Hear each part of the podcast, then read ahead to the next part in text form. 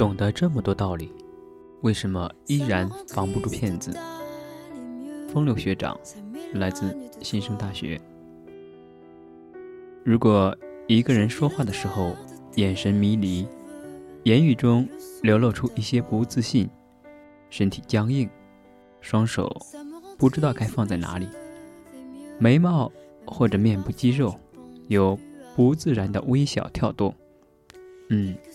那这个人多半是在说谎。以上的描述似乎符合我们的常识。对于测谎的话题，总是能够引起很多人的兴趣。毕竟，我们人类就是一群被骗大的生物。之前有一个美剧叫做《Lie to Me》，故事情节用一个词概括，就是测谎。剧中的主角只需要通过观察别人的表情和举止，就能够判断出对方是否是在说谎，而且每次都分析得头头是道，让人产生一愣一愣的眩晕快感。不知道有多少人看过这部剧之后会很兴奋，顺带着跟着男主角学个一招半式，准备在现实场景中。应用一下，我就试过，而且可以负责任的给大家汇报一下，这些方法几乎没什么卵用。最初我还因此而有些失落，后来找了一些资料之后才发现，我其实并不孤独，绝大多数人没有办法识别谎言，别说是通过观察言谈举止了。就算有机会测量生理指标，做核磁共振，都未必能够判断出来对方是否在说谎。一，测什么谎？还是丢硬币吧。这里有一个场景，有人给教导主任打电话，说：“教导主任，小明今天生病，不能去上学了。”教导主任回答道。请问您是哪一位啊？打电话的人说道：“我是我爸爸。”呵呵，先别管这个笑话冷不冷，在我们眼里，孩子们似乎就是一个不大会说谎的群体。他们天真、幼稚、天马行空，总能想到一些让你捧腹的借口。与此同时，让人产生“孩子就是嫩”的幻觉。如果说识别成年人的谎言有困难，那么识别孩子们的谎言总归没那么难了吧？但实际情况却不尽人意，很多孩子从两岁的时候就已经开始撒谎了，并且水平还不赖。多伦多大学的李康博士研究了很多孩子关于撒谎的案例，他在近期的 TED 演讲中。就展示了，面对孩子们的谎言，我们有多么的无能为力。实验很简单，孩子们被邀请到一个屋子里玩猜数字的游戏。研究人员告诉孩子，只要猜中卡片上的数字，他们就能赢得丰厚的奖品。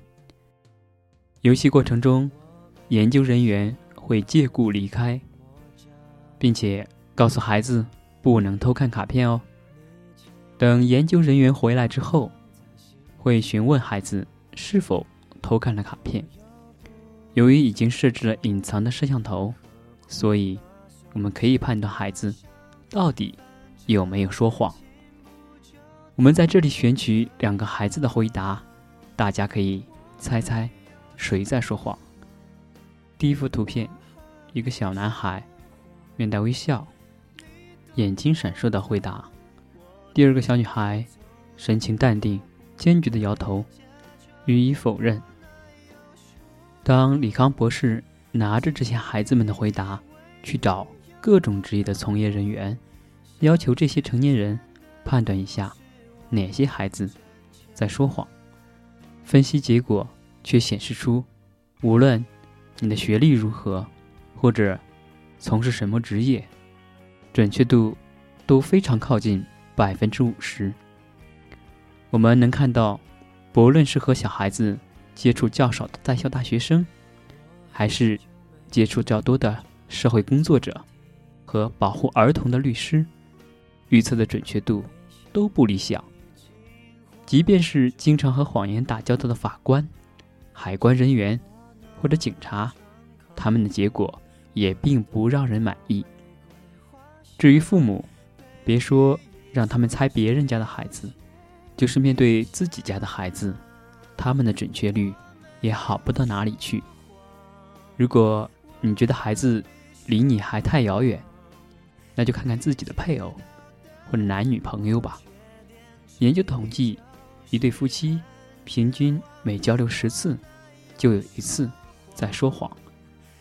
甚至严谨的德国人还拍过一个纪录片，专门研究女性假装高潮的时候，老公到底能不能发现。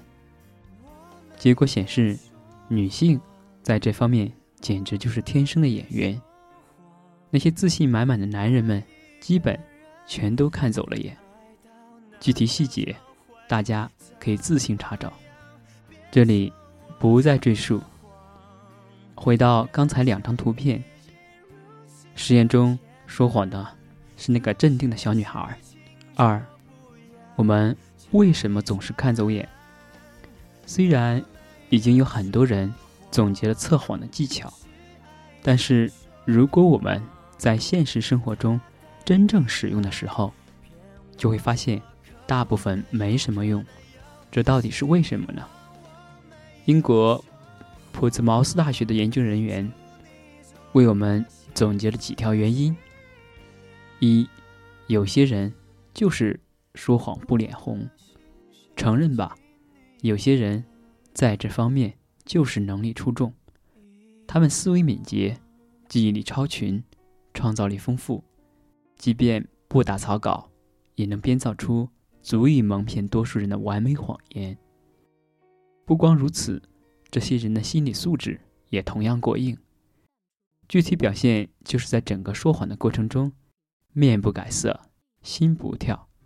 而且更牛的是，即便出现一些突发状况，他们也能游刃有余地化解过去，不会让人产生丝毫的怀疑。据说，这种人的说谎能力。强大到可以欺骗自己，随后要做的只是复述他脑中的事实而已。比如刚刚拿到小金人的小李子，在猫鼠游戏中饰演的角色，就完美的展现了这种说谎达人的风采。二，很少有百分之百的谎话。如果是一个从头到尾捏造的谎话，或许我们还有机会识别出来，但是。通常情况下，谎言都是镶嵌在真话当中的。当一个人说谎时，他会把几个重要的细节替换掉，而不是从头到尾一直都在杜撰。那样需要消耗内存也太多了，这就给测谎带来了更多的困难，因为测谎者很难对所有的细节进行及时判断，有时候。漏掉一两个细节，可能就是关键的谎言。三，小技巧不一定管用。现在很多网上流行的测谎小技巧，其实并不靠谱。比如神情紧张、目光迷离、摸鼻子或者脖子等等，其实和测谎并没有直接关系。有些人就是更容易紧张，别说说谎了。就是让他复述一些能够引起心理波动的真实事件，都会让他生理指标发生明显变化。比如玩杀人游戏的时候，只要有人盯着我看，不论我说的是真话还是假话，大家都觉得我说的是假话，因为我就是心理素质差到有人盯着我就紧张，和说谎与否完全没有关系。第三个结论：撒谎的孩子更聪明。其实，面对谎言，我们不必太过紧张。这句话是不是说谎，请读者自行判断。还记得刚才李康博士做的那个关于孩子撒谎的研究吗？这项研究还有一个数据比较有趣：除去国籍、宗教、性别等影响，孩子随着年龄的增长，会越来越多的选择说谎。这其实是一个孩子成长的标志，说明孩子的心智达到一定的程度，能够掌握两项重要的技能：读心能力和自我控制能力。读心能力。是指孩子能够区分“我知道什么”和“你知道什么”，这就解决了撒谎的第一个要素，也就是“我知道你不知道我知道什么”。读懂这句话需要较好的断句能力。其次，孩子已经开始控制自己的表情和语言，尽力做到不让对方看穿自己。这对孩子来说是一项重要的技能。对于以后的表达和交流都至关重要。如果孩子开始撒谎了，说明两项能力都已经开始发育。父母其实不必担心，反倒应该小小庆祝一下。而且有研究表明，偶尔说说谎话，对激发创造力也有帮助。因为说谎其实就是一种打破常规、摆脱束缚的表现。偶尔说个谎话，能够激发我们跳出框架思考的能力，让我们可以天马行空的大开脑洞。生活中存在着很多大大小小的谎言，我们没有能力一一识别。不要说是小谎言了，就是涉及到重大案件的时候，人们也会相信证据，而不是通过各种先进的仪器来做判断，即使。有能力识别谎言，我也觉得不应该使用这项技能。毕竟，生活就是由这么多一个个善意的谎言组成的，少了些生活的调味料，日子过得也未免枯燥许多。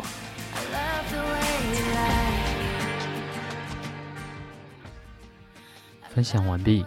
如果您正使用喜马拉雅进行收听。欢迎进行转发、评论或者打赏。